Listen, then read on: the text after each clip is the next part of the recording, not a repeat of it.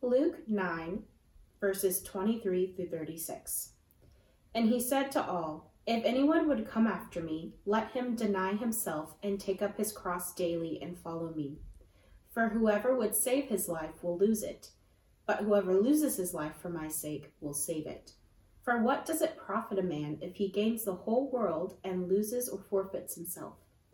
For whoever is ashamed of me and of my words, of him will the Son of Man be ashamed when he comes in his glory, and the glory of the Father and of the holy angels. But I tell you truly, there are some standing here who will not taste death until they see the kingdom of God. Now, about eight days after these sayings, he took with him Peter and John and James, and went up on the mountain to pray. And as he was praying, the appearance of his face was altered and his clothing became dazzling white. And behold, two men were talking with him, Moses and Elijah, who appeared in glory and spoke of his departure, which he was about to accomplish at Jerusalem. Now Peter and those who were with him were heavy with sleep. But when they became fully awake, they saw his glory and the two men who stood with him. And as the men were parting from him, Peter said to Jesus, Master, it is good that we are here. Let us make three tents, one for you, and one for Moses, and one for Elijah, not knowing what he said. As he was saying these things, a cloud came and overshadowed them, and they were afraid as they entered the cloud. And a voice came out of the cloud saying, This is my son, my chosen one. Listen to him. And when the voice had spoken, Jesus was found alone. They kept silent and told no one in those days anything of what they had seen. This is the word of the Lord.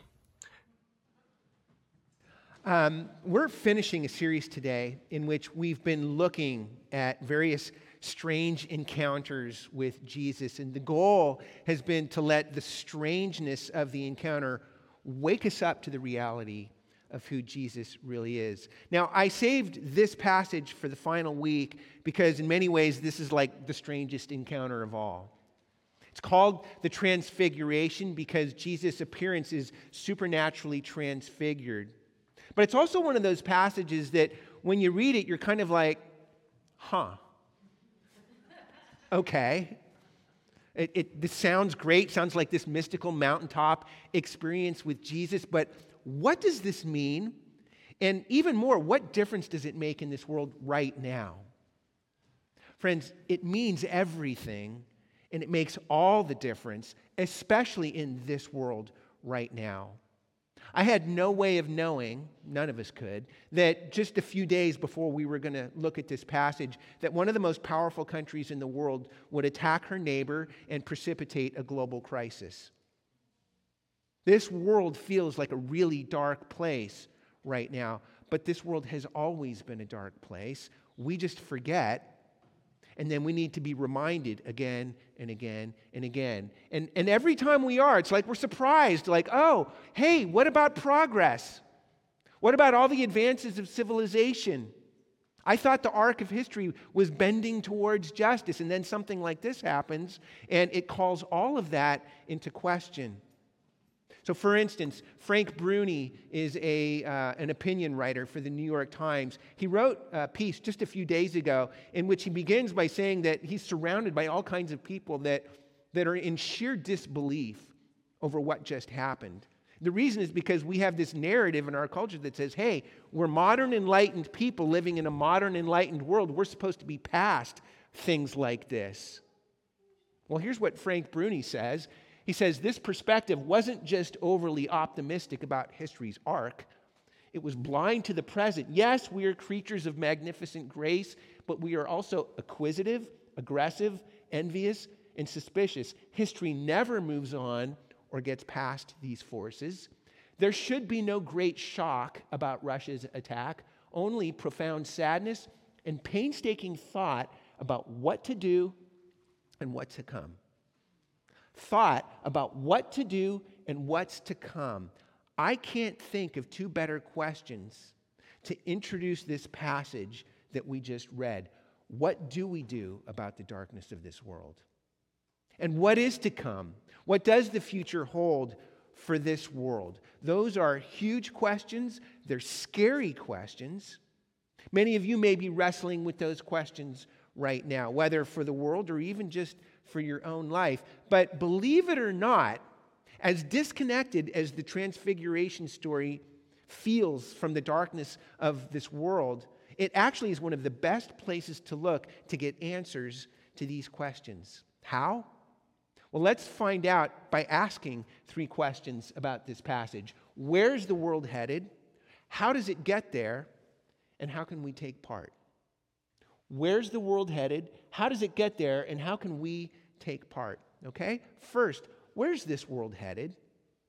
The transfiguration story happens immediately after this conversation that Jesus is having with his disciples about what it means to follow him. We'll talk more about that conversation later. But here's what I want us to notice right now Jesus refers to himself as the Son of Man at the end of this section, and then he talks about how when the, he, the Son of Man, comes in his glory and in the glory of the Father and of the holy angels. Now, the Son of Man is a divine figure that appears in the prophet Daniel, chapter 7.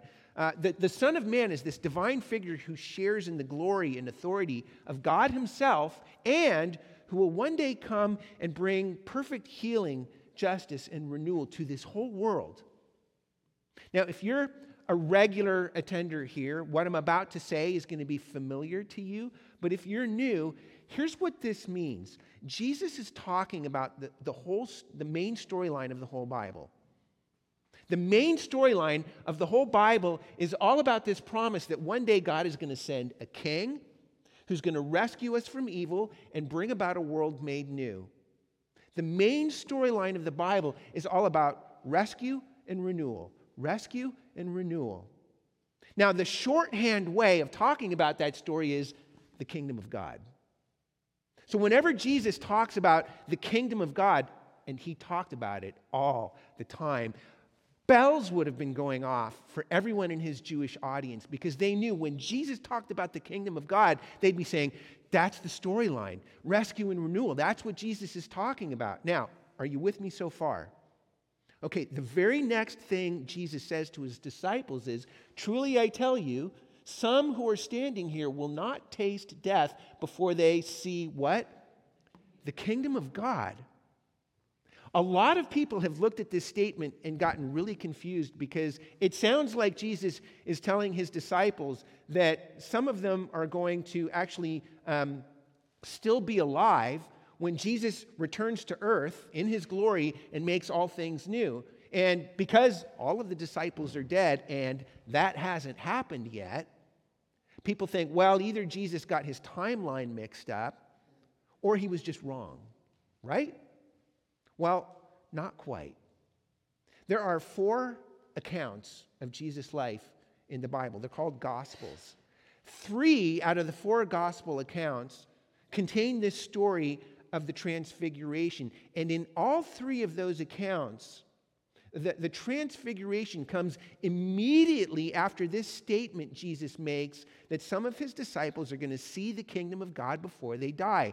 Are you starting to see what's going on here? The transfiguration is a preview of the kingdom of God.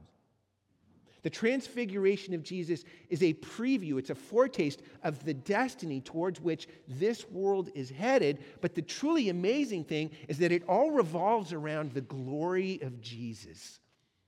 And one of the most amazing things is the way this passage describes the glory of Jesus. If you are familiar with the Exodus story, it's all about how God rescued Israel from the evils of slavery and then brought them into a new land. Rescue, and renewal. And in that story, the glory of God appears to Israel, but how? As a cloud. And the glory cloud of God comes down on a mountain, Mount Sinai. And when the glory cloud comes down on the mountain, the voice of God speaks to the people. Now, here we are on another mountain. The glory cloud is there. The voice of God is speaking, but this time, where's the glory coming from? It's coming from a person. It's coming from Jesus. This is showing us that Jesus doesn't just reflect God's glory, like a mirror. Or he doesn't just point to God's glory like a prophet. Jesus is the very manifestation of God's glory here on earth. The transfiguration is showing us that all of history, the meaning of the whole world, the meaning of the whole cosmos, revolves around Jesus. And that the destiny towards which this whole world is headed is bound up and built upon and centered around Jesus himself. Now, here's what this means for us imagine the kind of world that we all long for. What does that world look like? You know, this world right now is a very dark place. What kind of world would you like to live in? We could make a list, right? We want to live in a world of peace, justice, goodness, beauty, truth, a world of welcome, a world of love. The transfiguration is showing us that the world we all long for, it's not just a world we're longing for, it's a God we're longing for. In other words, the kingdom of God is not just a place, it's a person. And it's Jesus. And that the world we long for is really all centered around Jesus. And, and if Jesus isn't at the center of that world in his personal presence, then that world, as glorious as it would be, would, would be cold and empty and meaningless because it's the personal presence of Jesus that makes that world our heart's true home. A very feeble analogy would be something like this I grew up in a little city in Southern California. My parents lived in the same house um, my whole life. And every time I would go back home, that was home because, um, because that was where my parents were. And it felt like home. It was a place I experienced a real sense of love and belonging. So even when my mom passed away in 2007, my dad was still there. So whenever Jenny and I would go back uh, to California, it still always felt like home. But then my dad died in 2014. And I remember, you know, we had the memorial service. It was a lovely day. There was a lot of friends and family there. But the next morning, I woke up and um, we were getting ready to head back here to St. Louis. And I went out to get a cup of coffee. And I was driving the same familiar streets in the same familiar town that had always felt like home, except now it didn't anymore. It was one of the strangest feelings I've ever experienced. The best I can describe it is it felt like I was untethered, like I had been cut loose from something that had always anchored me. And understand, nothing had changed about the city. What had changed, what was different, was the personal presence of my parents was no longer there. It never was the place that made it feel like home. It was the personal presence of my parents that made that place feel like my heart's true home. Friends, the world we long for is not just a place, it's not just a state of affairs, it's a person.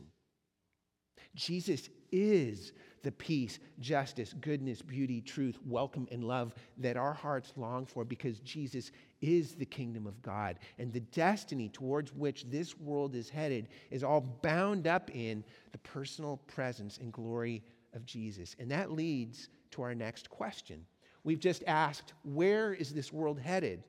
It's the glorious presence of Jesus. But secondly, how does it get there?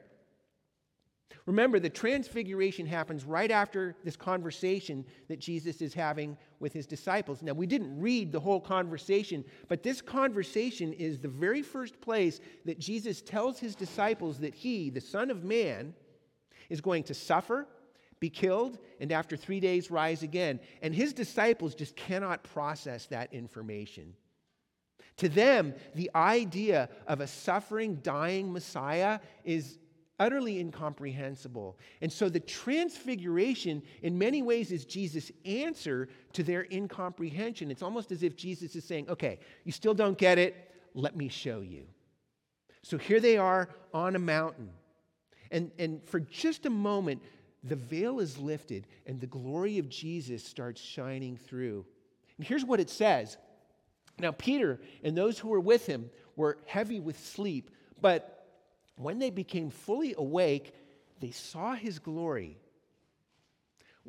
If you remember, if you've been with us in this series, one of the things that we've been doing in this series every week is looking at these encounters because all of these various encounters are different ways of, of waking us up to the reality of who Jesus really is, which is one of the reasons I love this passage in particular because it's literally saying that the disciples are waking up to the glory of Jesus. In other words, you can't really see Jesus or understand Jesus or, or, um, or know Jesus without seeing his glory. That's what we need to see.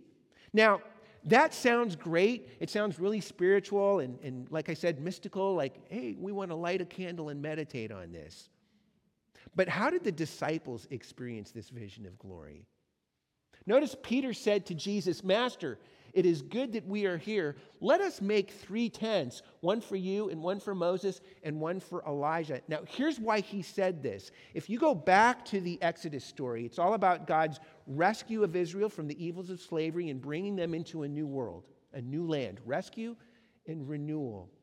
But when God appears in his glory to the people of Israel, how did he do it? In a cloud. But the cloud comes down on the mountain, and God speaks to the people, and he tells them to build a tent. It's called the tabernacle.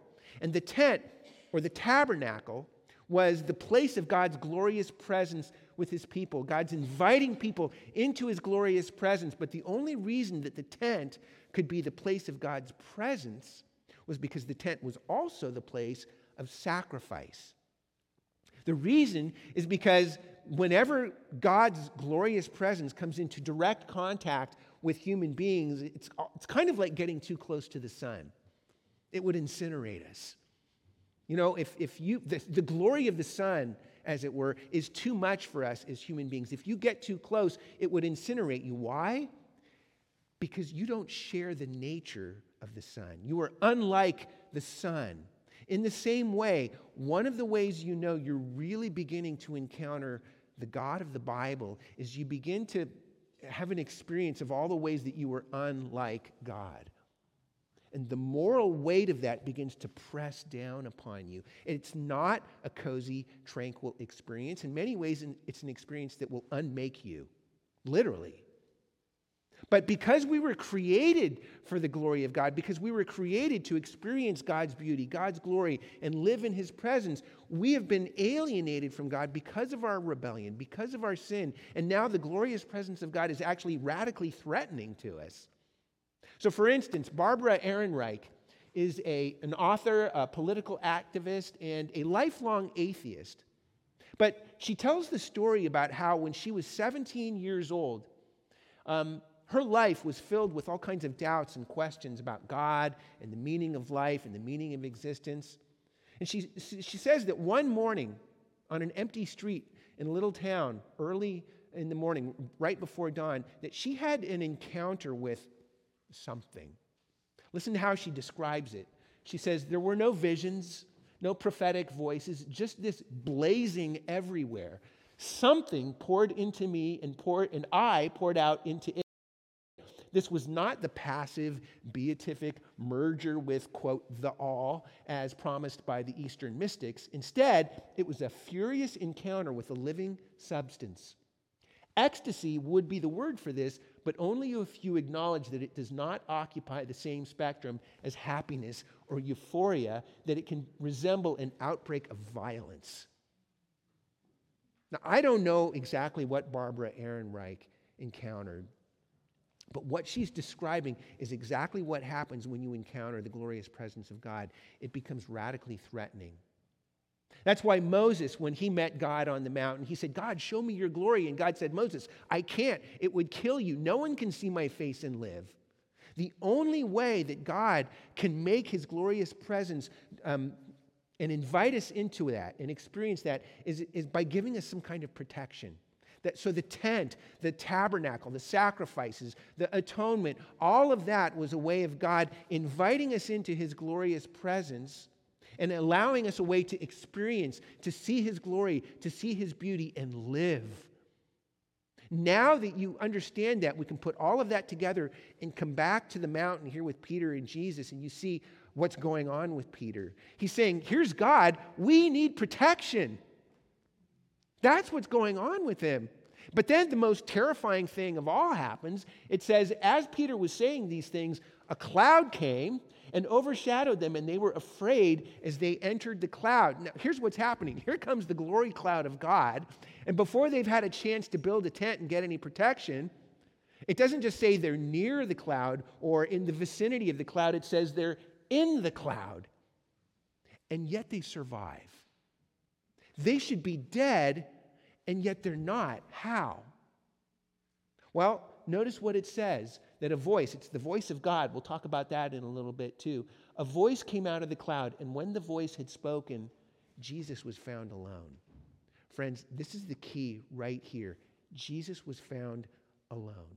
In other words, it's the presence of Jesus. When Jesus is present, you don't need a tent anymore because Jesus is the tent. When Jesus is present, you don't need the sacrifices anymore because Jesus is the ultimate sacrifice that quenches the need for all the other sacrifices.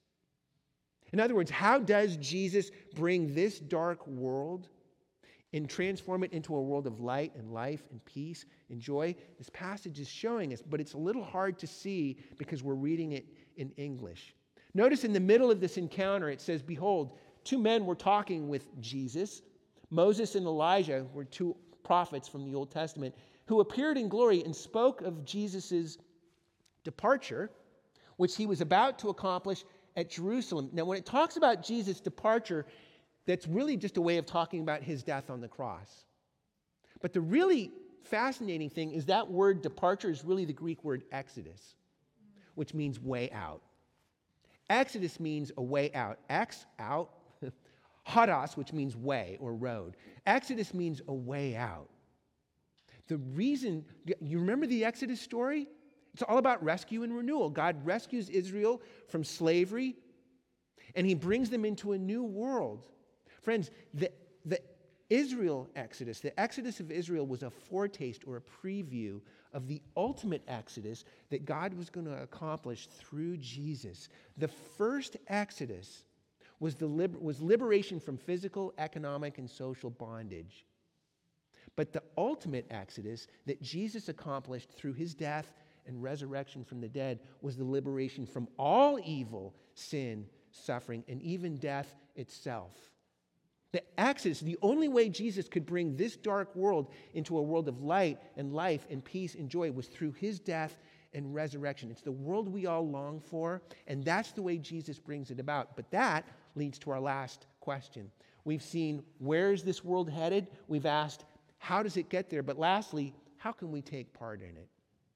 In other words, how should we respond to all of this?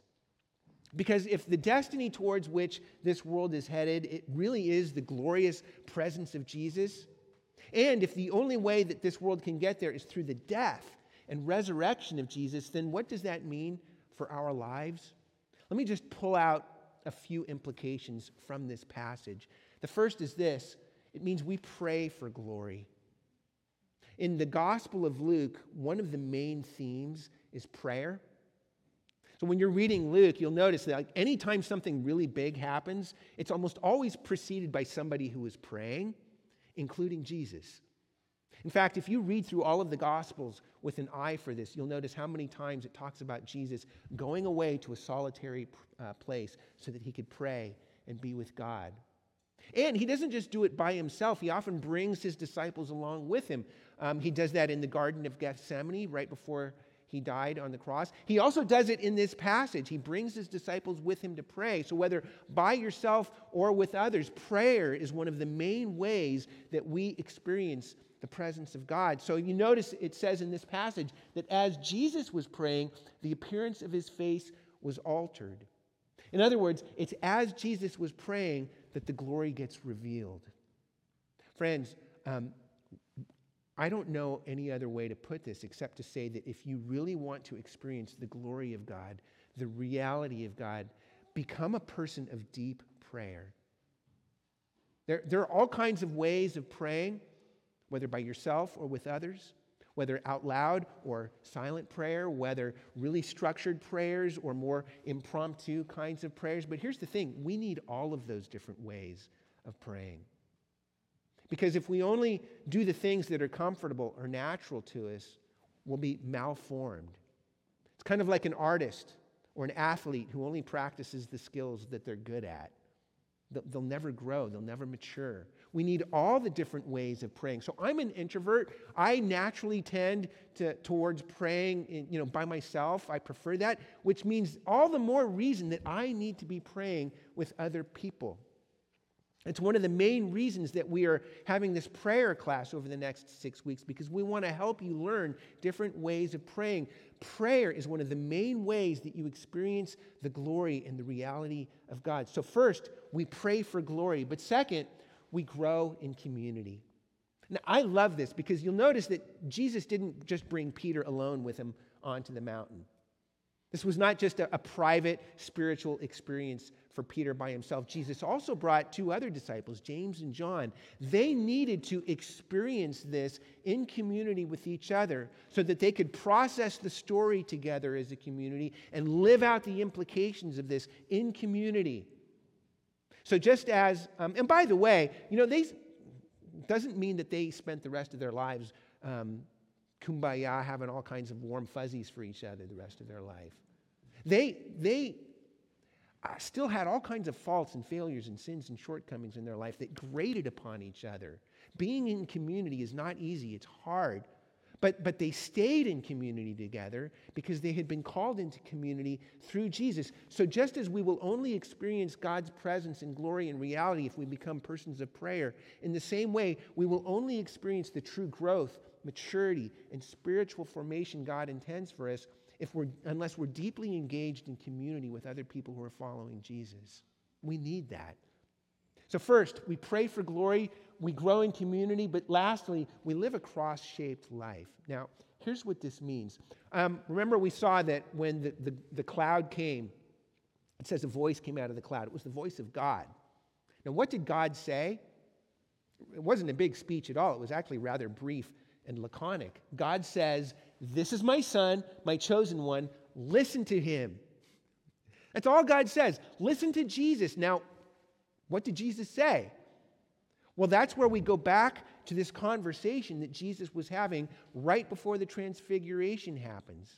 Jesus says, very famous words Whoever wants to be my disciple must deny themselves and take up their cross daily and follow me. For whoever wants to save their life will lose it, but whoever loses their life for me will save it. Now, we're going to do a deep dive on this beginning next week when we start studying Romans 5 through 8. But one of the main problems the disciples had with this is because they couldn't understand how Jesus was going to be a suffering and dying Messiah. They couldn't understand how Jesus was going to bring this dark world into a world of light and life and peace and joy and beauty, not by going around darkness, evil, pain, and death, but by plunging himself right into the very heart of it. They couldn't understand that. So, yes, following Jesus, sometimes that might mean physical death. But you notice that when Jesus talks about this, he says, We're taking up our cross. Notice how he puts it daily. That means Jesus is talking about a different kind of death. What he's talking about, he says, whoever loses their life will save it. Jesus is talking about dying to your false self, or as we're going to see, Paul calls it the old self or the old humanity, dying to that old self. And that doesn't mean that, that you cease to be a self or that you annihilate yourself, your sense of self. No, rather, it means that you come alive to your true self, that you become transformed into the new self, the true self that God created you to be. In other words, it means living what theologians call a cruciform life. A cruciform life means a life that's shaped or formed by the cross. Now, we can't explain all of what this means just this week, but let me say this much that, that the darkest forces that you will ever face are not the forces of darkness in this world, as dark as this world is. The darkest forces you will ever face are in your own heart and in your own life. That means both the dark things that have happened to you that are a part of your story, and you're not responsible for those things, but it also means the dark ways that you have responded to your story, the dark ways that your heart has been twisted and deformed and, and distorted and twisted you into bitterness and resentment and selfishness and self centeredness and pride and arrogance and envy and all the other dark things that are in our lives. Friends, some of you don't believe me. Others of you are offended by that.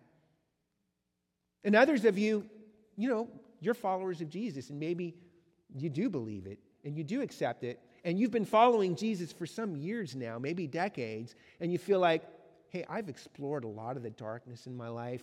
I'm, I'm good. But for all of us, myself included, we don't really want to go there because doing that feels like death. And it is. But it's a good death. Because here's the thing you remember this picture we looked at a couple of weeks ago? This glorious old house that has fallen into ruin. And we noticed a couple of weeks ago that the ruin of this house does not define the house, it distorts the house. And that it's only by looking at the ruin that you can see and get a glimpse of the glory for which the house was originally created. The, the, the ruin points you to the glory of the house, but the ruin does not define the house, the ruin distorts the house. In the same way, sin and darkness does not define us as human beings, it distorts us as human beings. But it is only by looking at the ruin and the darkness of our own lives that we can actually get pointed to the glory and the beauty and the goodness for which we were created. And just as um, the only way the house gets restored is by honestly facing the ruin into which it's fallen. The only way our souls get restored is by being honest and frank about the ruin and the darkness that are present in our own lives. But then allowing that ruin and darkness to point us back to the glory and the goodness and, um, and the beauty that, for which we were created by God. Jesus says we do that daily. That means we're never done plumbing the depths of darkness and ruin in our own lives. But we're also never done um, glimpsing and claiming and moving towards the glory and the beauty and the goodness for which we were created, and to which Jesus is absolutely committed to accomplishing in our lives. Friends, here's what this means that the, the only way you're ever going to do this, the only way I'm ever going to do this, is because we already have a Savior who's already made a way out, an exodus for us by making a way through for us. And the way through He made was through His death and resurrection from the dead. When you let Jesus into the darkness of your life, He brings His light into the darkness of your life. And He transforms you more and more into somebody who can carry that light into the darkness of this world. The transfiguration, years later, decades later, Peter was reflecting on that. You can read about this in uh, 2 Peter chapter 1. And you see that he talks about how all of this is a light in a dark place. He's remembering being on the mountain with Jesus. The more you take the transfiguration into your life, it's a light in a dark place. The more you take that into your life, the more you become a light in a dark place to the world around you. Would you pray with me? Father, we thank you. We praise you. We exalt you. We worship you, for you are light and life and glory and beauty and goodness and peace and justice itself. We worship you this morning and we want to see and experience and be welcomed more and more into your light, and your life, your glory, your beauty, and your goodness. And Father, we know and we um, affirm that we were created by you to experience all of that in loving union with you. And so we pray this morning that you would help us to wake up more fully and to see the glory of Jesus, and, and even more, to rejoice and rest in the reality that we need not fear, that your glory, which in our rebellion would destroy us, through your grace renews us. And so we pray that you would renew us more and more in your likeness, Lord Jesus, that you would help us to live cruciform lives, cross shaped lives.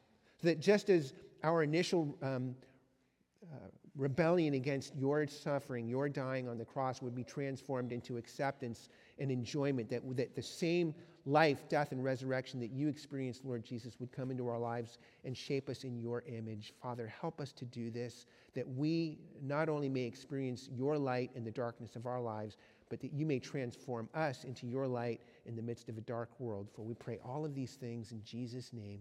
Amen.